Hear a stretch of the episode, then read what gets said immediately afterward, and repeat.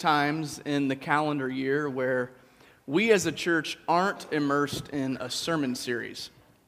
Most Sundays, you can step foot here at Wellspring and find us in a lengthy series like For the Life of the World, The Jesus Way, Finding Jesus in Genesis, and so on. And so we're kind of in this awkward stage where we're in between sermon series right now. So when I approached Bob a couple weeks ago and I said, Hey man, what do you want me to talk about on May 7th? He gave me a rare response. He just said, Anything, I don't care. Anything. So the wheels started to spin. I tried to somehow come up with a message that could connect my excitement over the Chiefs NFL draft, but I fell short. Thought about how I could talk about Eric Berry battling cancer and winning and how Jesus is our healer, but that was just going to be stupid too. So I decided to take a different approach, hopefully, one that's going to be a little more meaningful uh, to every single one of you. And I want to talk about something today that's very close to my heart and how it has affected my life. In July of 2012, I preached my second sermon here at Wellspring on this topic. And so I decided that once every five years probably isn't a bad idea to talk about this. Today, I want to talk about the battlefield of the mind. The battlefield of the mind. And some of you immediately recognize that title. It's a popular book written by a Christian author named Joyce Meyer. I'm not really diving into that necessarily, but it's a very common discussion and struggle for everyone, especially even Christians, honoring and loving God with our minds, with our thoughts. And so I'm friends with lots of people here who know that this has been my battle, and I have had numerous conversations with people here in this church, sitting in these pews, who struggle with allowing destructive thoughts to have control and power over their life. And so today I want to just simply share my story and remind us some of the freedom and the hope that is available to us in Christ in this battle. In case you didn't know, our minds are a very, very powerful part of our life that I think we often dismiss, and I think we rarely are even aware of how our thoughts impact the way that we connect with other people and the way that we view life, view relationships, and most importantly, view our Creator. If you're someone that has daily thoughts of insecurity, feeling you're not good enough, you're not good enough to be loved, it's going to be a struggle for you to connect with another person. If you regularly have unrealistic thoughts of how your spouse should fulfill you, you are in for a big surprise. If you let thoughts from past hurts constantly fill your mind and allow bitterness to creep in, it's going to affect the way that you connect with another human. Take a moment to think right now about the thoughts that you let your mind be filled with every day. If we could put your thoughts, every thought that has crossed your mind that you've entertained over the last week up here on the screens, what would we as a church be able to say that you value? What would we be able to say that you believe would we be like, man, that dude is honoring God with their mind? They don't put up with lies. What would we say that you value? And I think one of the underlying reasons why this is such a struggle, especially for Christians, is because our thoughts are one of the few things in life that we can hide from everybody. No one can read our mind. So we can play the Christian game, we can go to church and act like everything's fine, but right here can be a world of chaos, guilt, condemnation, and even perversion, even in the midst of Christian community. For my whole life, the thorn in my side has been my mind, and those of you that know me well are quite familiar with that. Nearly every major battle I have faced has dealt with thoughts and me believing lies from Satan. Ooh, what's that feedback? Lies that have tried to tell me that I'm not good enough. Is that me?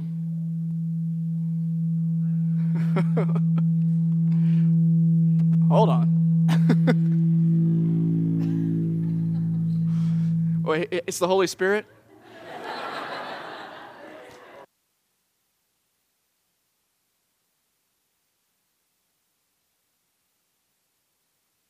Am I on? Hello. Hello? Hey, sorry, that was Jesus, so give it up for Jesus.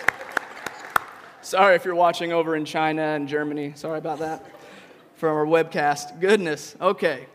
Where was I? So, okay, so my battles, my biggest battles in life have been with my thought life. I remember at a young age in elementary school, I think it was third grade, having some pretty disturbing thoughts. And they just wouldn't get out of my mind. And so I just went to my mom and just shared these thoughts. And I was like, what is going on? What do, what do I do with these? And she just tried to tell me, hey, you know what? Just, just don't think about them, and eventually they'll go away. And there was a little truth to that.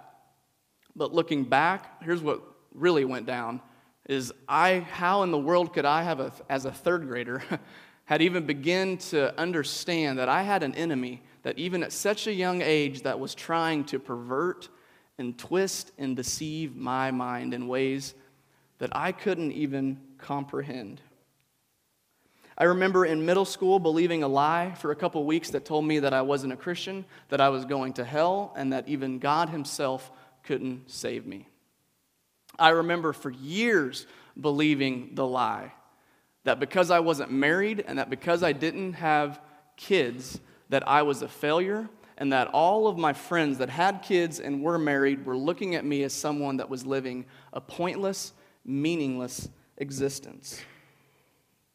When you entertain thoughts like that every day, month after month, and year after year, your mind is going to be a disaster. It's going to be a complete mess that needs to be rewired, it needs to be transformed by the power of Christ. And that's what we're going to talk about today.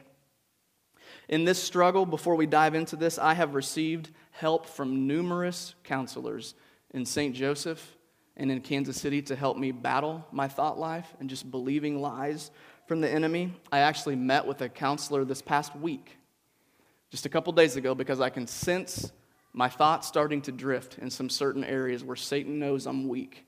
And I wanted to stand my foot down and say, I'm not going to go down this road again and believe these thoughts that lead me to despair.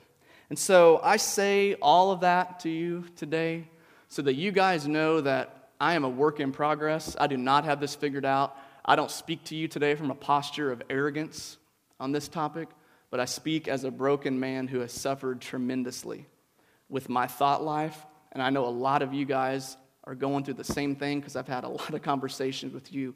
So today, I want to just address this head on and offer you guys some hope and remind you of the freedom that is available to us through Christ. So let's open up our Bibles to 2 Corinthians 10 3 through 5. This should be page 1057, I believe, if you're using a Pew Bible.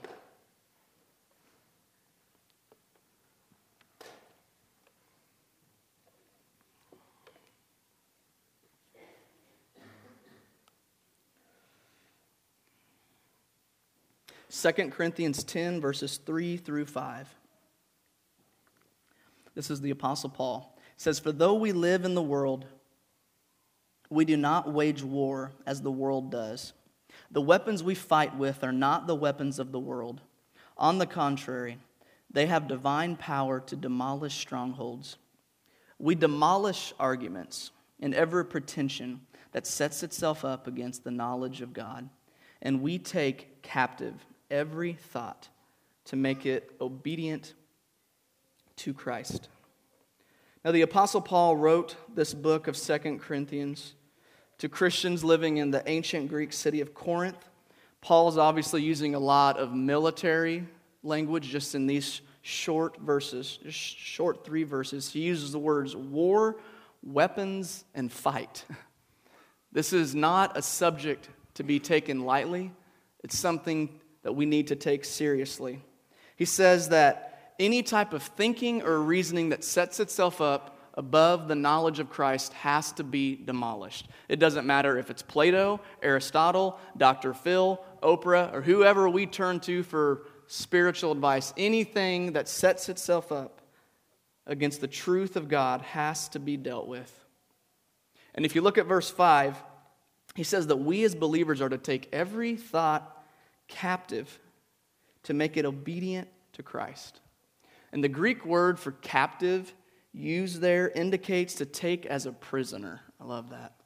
To take as a prisoner, to gain control over. Any thought that comes into our mind that is contrary to God's word must be taken as a prisoner. Paul doesn't put up with any thought that sets itself above Christ, he takes every thought captive. And some of you might be thinking, okay, Justin, that sounds cool in theory, but what, what does that mean? And what does that even look like? Well, I'm so glad you asked because I have a fantastic story that I think sheds light on this. This is a real life story that actually happened. In one of my counseling sessions, talking about my thought life, I was told the story of a man who was planning to go hunting uh, one afternoon with a friend. His friend was scheduled uh, to come to his house and meet him, and then they were going to go out to the forest or wilderness or I don't know, wherever they hunt. So, expecting his friend, he was trying to finish up some dishes. He was in the other room and left his door unlocked. And while he's kind of doing the dishes, someone knocks on his door. Thinking it was his friend, he said, Hey, dude, come on in. Just give me a minute. I'll be right out. So the door opens. This guy starts doing his thing in his living room. He doesn't know. He thinks it's his friend. So he tidies up, dries his hands off, turns the corner, walks into his living room to find a vacuum salesman with a full blown out display of every vacuum and vacuum part imaginable. I mean, I don't even know how this dude got all this junk into his living room in a matter of a minute or two. But he thought, oh my gosh, dude, I just want to go hunting. Like, you've got to be kidding me. So he told the guy, hey, man, like, I'm really not interested in your vacuums. Thank you, but no thanks. The guy's like, oh no, these are the best vacuums ever, man. These are better than anything you owned. Dude, like, I'm pretty confident in my vacuum. Like, it's, it's fine. I'm not, I'm not really interested. The dude was persistent and annoying, as you guys know, those salesmen are. He would not leave his house. It took him 45 minutes to get this dude out of his house. 45 minutes because he was so persistent and nagging and annoying. Now, rewind the story. Had that guy locked his front door, and had he been sitting in his living room, when the knock came, when the doorbell rang, he could have just cracked the door open and said, Not interested. Go away.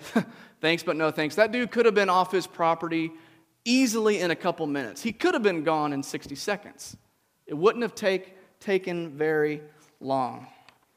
And I love this story, if you haven't made the connection yet, because it's a perfect example of how in our thought life, listen to this, in our thought life, the battle is often won on the threshold.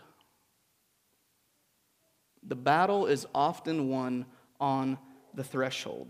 When a thought pops into our mind that is contrary to the heart and character of God, we have the choice to dismiss it or we have the choice to entertain it. We have the choice to welcome it into the mind of our home. We have the choice to keep dwelling on it and allow it to bring in its junk and invite its buddies over and bring in its furniture and appliances and start building a home in our mind.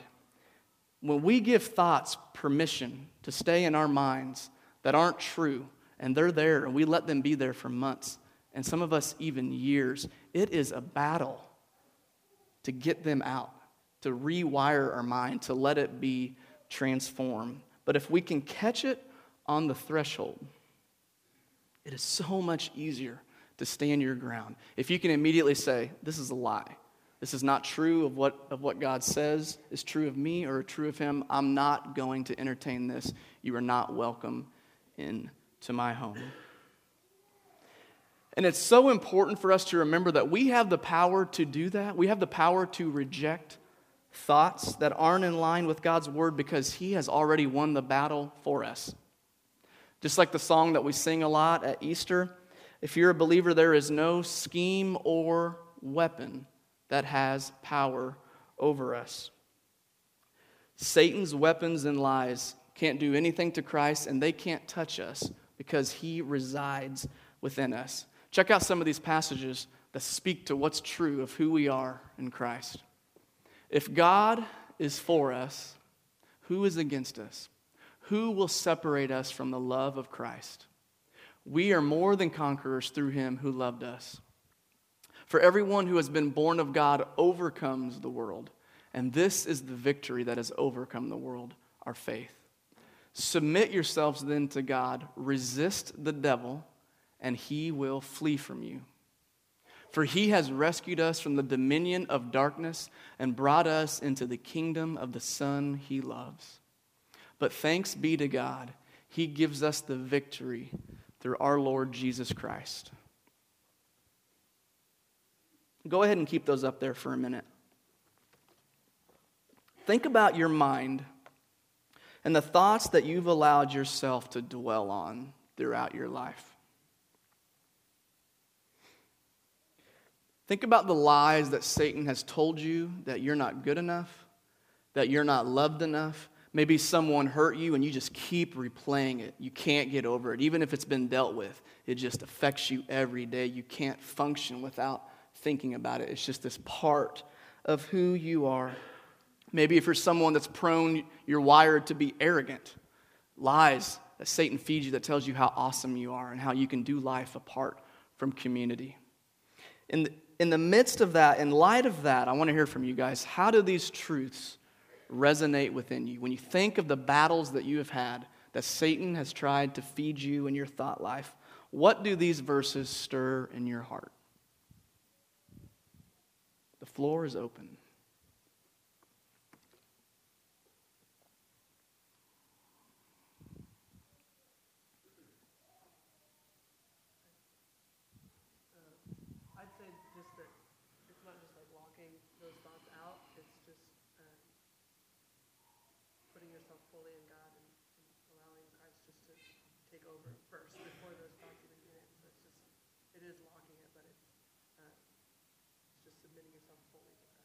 Yeah, good. Yeah, he says it's the most important thing is obviously submitting ourselves fully to Christ and also being able, being so rooted in God that we can detect those lies and block it out before it starts to be, make a home in our mind. What else?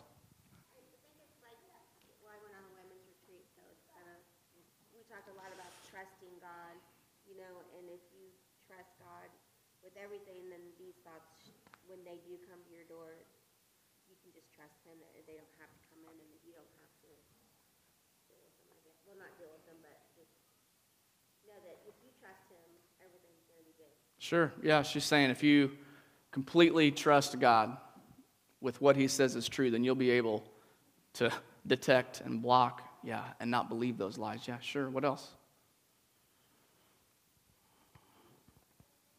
Yes.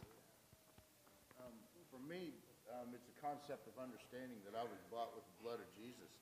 And um, whenever I have thoughts go through my head um, that aren't paying for the space that's written in my head.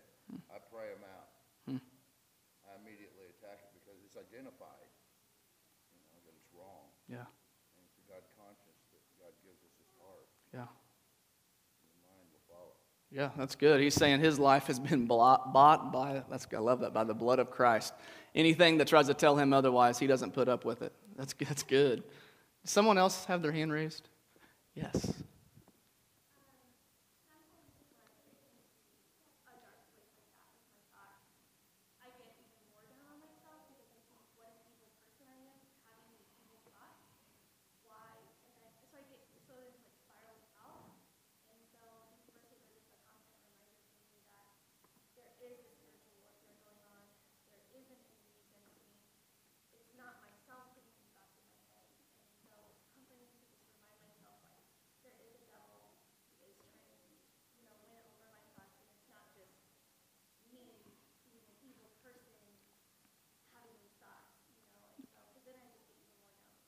Yeah. Yeah, that's good. She's saying, if you didn't hear that, it's just, just a reminder that we are in a battle and that we do have an enemy. And it's, it's not just some joke or just made up believe cute little devil, like he's for real trying to attack us, to destroy us. It's good. If you look at James 4 7, you can actually keep that up there just for like another minute, Andy. James 4 7, just like she said, you really set me up well. We do have an enemy.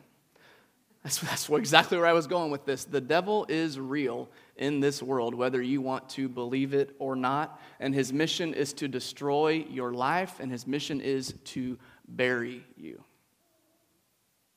And one of the biggest ways he tries to do that is through manipulating our minds, getting us to believe lies that are false, irrational, and not in line with God's truth.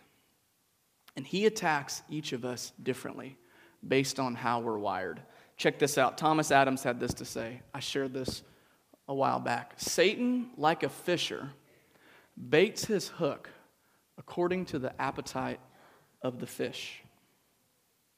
And this is going to sound a little dark, but bear with me. Did you know that the enemy has been studying you since day one? He's kept an eye on you since the day you were born.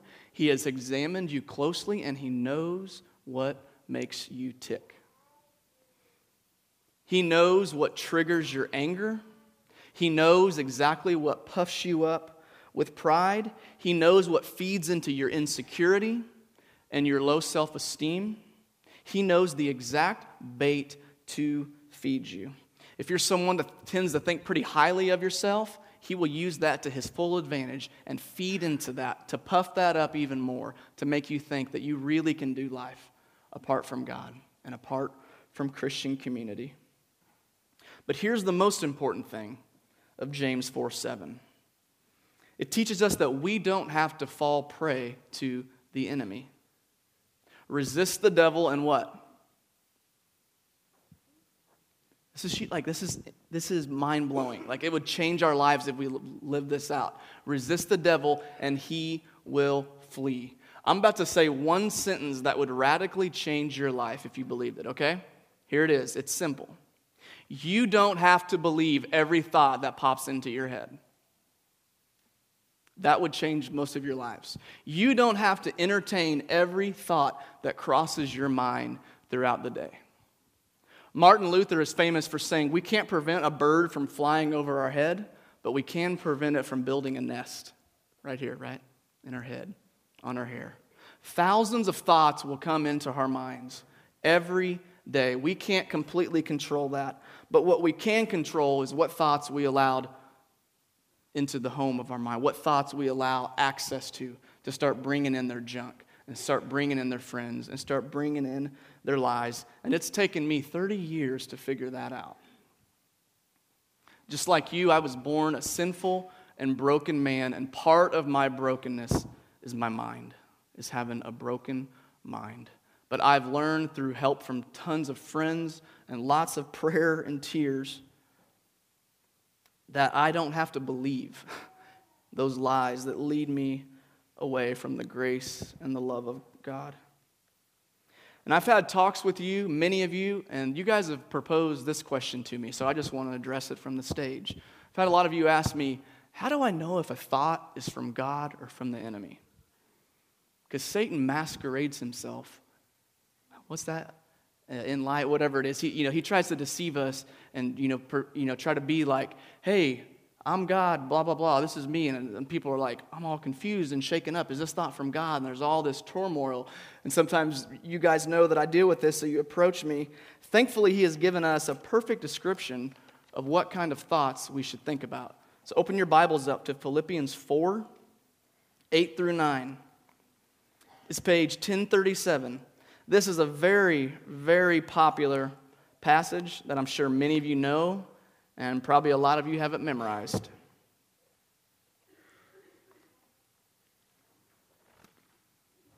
Philippians 4 8 and 9.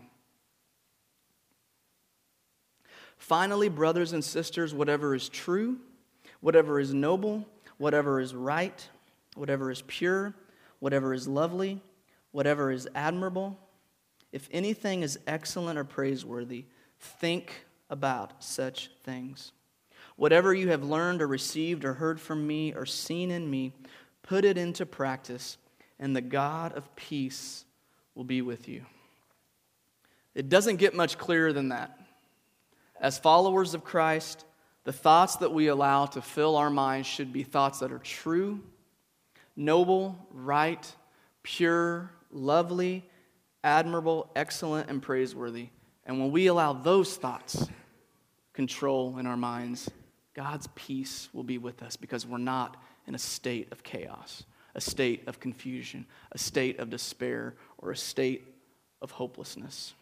When we dwell on thoughts that remind us of God's incredible love, those are thoughts that are true. When we think about the needs of other people and how we could meet those needs, those are thoughts that are admirable. When we fill our minds with thoughts of gratitude for the fact that we're breathing and for all the other blessings that we don't deserve, those are thoughts that are praiseworthy and excellent. Here's the flip side when we allow our mind to be filled with lustful thoughts, where we view and think about people in inappropriate, perverse ways, those are thoughts that aren't noble, thoughts that are not pure. When we allow ourselves to keep replaying conversations and things that have happened to us in our life, and we allow that bitterness and anger to keep festering and it just has this grip in our life, those are not thoughts that are excellent or noble. Allowing thoughts to build a home in your mind, this is a big one, I know, for a lot of you, that tell you that you are a failure, that you're not worthy to be loved, that God can't use you because of your past. Those are thoughts that simply aren't true. I can show you hundreds of verses that talk about how valuable you are to God and to others. And here's another way to test whether the thoughts you're thinking are in line with God's truth. Ask yourself this question if you're not sure. What type of emotion do these thoughts rise up within you? What do these thoughts stir in your heart? And that question has changed my life. Because here's the answer if the thoughts you're thinking don't fill you with hope and peace, then they are not of God. If the thoughts you're thinking don't fill you with hope and peace, then they are not of God. If your thoughts are leading you to confusion and turmoil and despair and hopelessness, those are not God thoughts. Those are lies from the enemy that he is so happy that you are entertaining because it's affecting your ability to receive love and give love to others. Our God is a God of peace and hope. Check these verses out. Romans 15, May the God of hope fill you with all joy and peace as you trust in him, so that you may overflow with hope by the power of the Holy Spirit. This is Philippians. We just read it. Whatever you have learned or received or heard from me or seen in me, put it into practice, and the God of peace will be with you. You see, even if God asks us to do something really difficult, like forgive someone who's hurt us repeatedly, even if he asks us to do that and we try to fight against it in our mind, even in something difficult like that, there's still hope. There's still hope that that relationship can be restored, that we could reconcile with that person, and that somehow God could work a miracle. There's still hope, even when we're asked to do difficult things. If we are going to be people that want to honor God with our minds, with the thoughts that we think, then we have to fill our minds with the truth. And you guys know where I'm going with this. There's no greater truth than God's story laid out right here in this book. I know that is so simple, but man, it would change your lives. You want to think about things that are true, noble, excellent, praiseworthy. Give your life to studying this book. Memorize it, devour it. Dedicate yourself to learning it and living it so that when those thoughts come that tell you that you're not good enough, those thoughts that puff you up with pride, those thoughts that tell you that you're a failure, you will have this memorized and you can combat the enemy immediately and say, That's a lie. You'll be able to detect it on the threshold where the battle is best won. And as we wrap up this morning, I want to give you guys a minute to do something. When you came in, you should have received a bulletin Go ahead and get that out. If you didn't get one, get out a piece of paper or get ready to maybe jot down a note in your phone.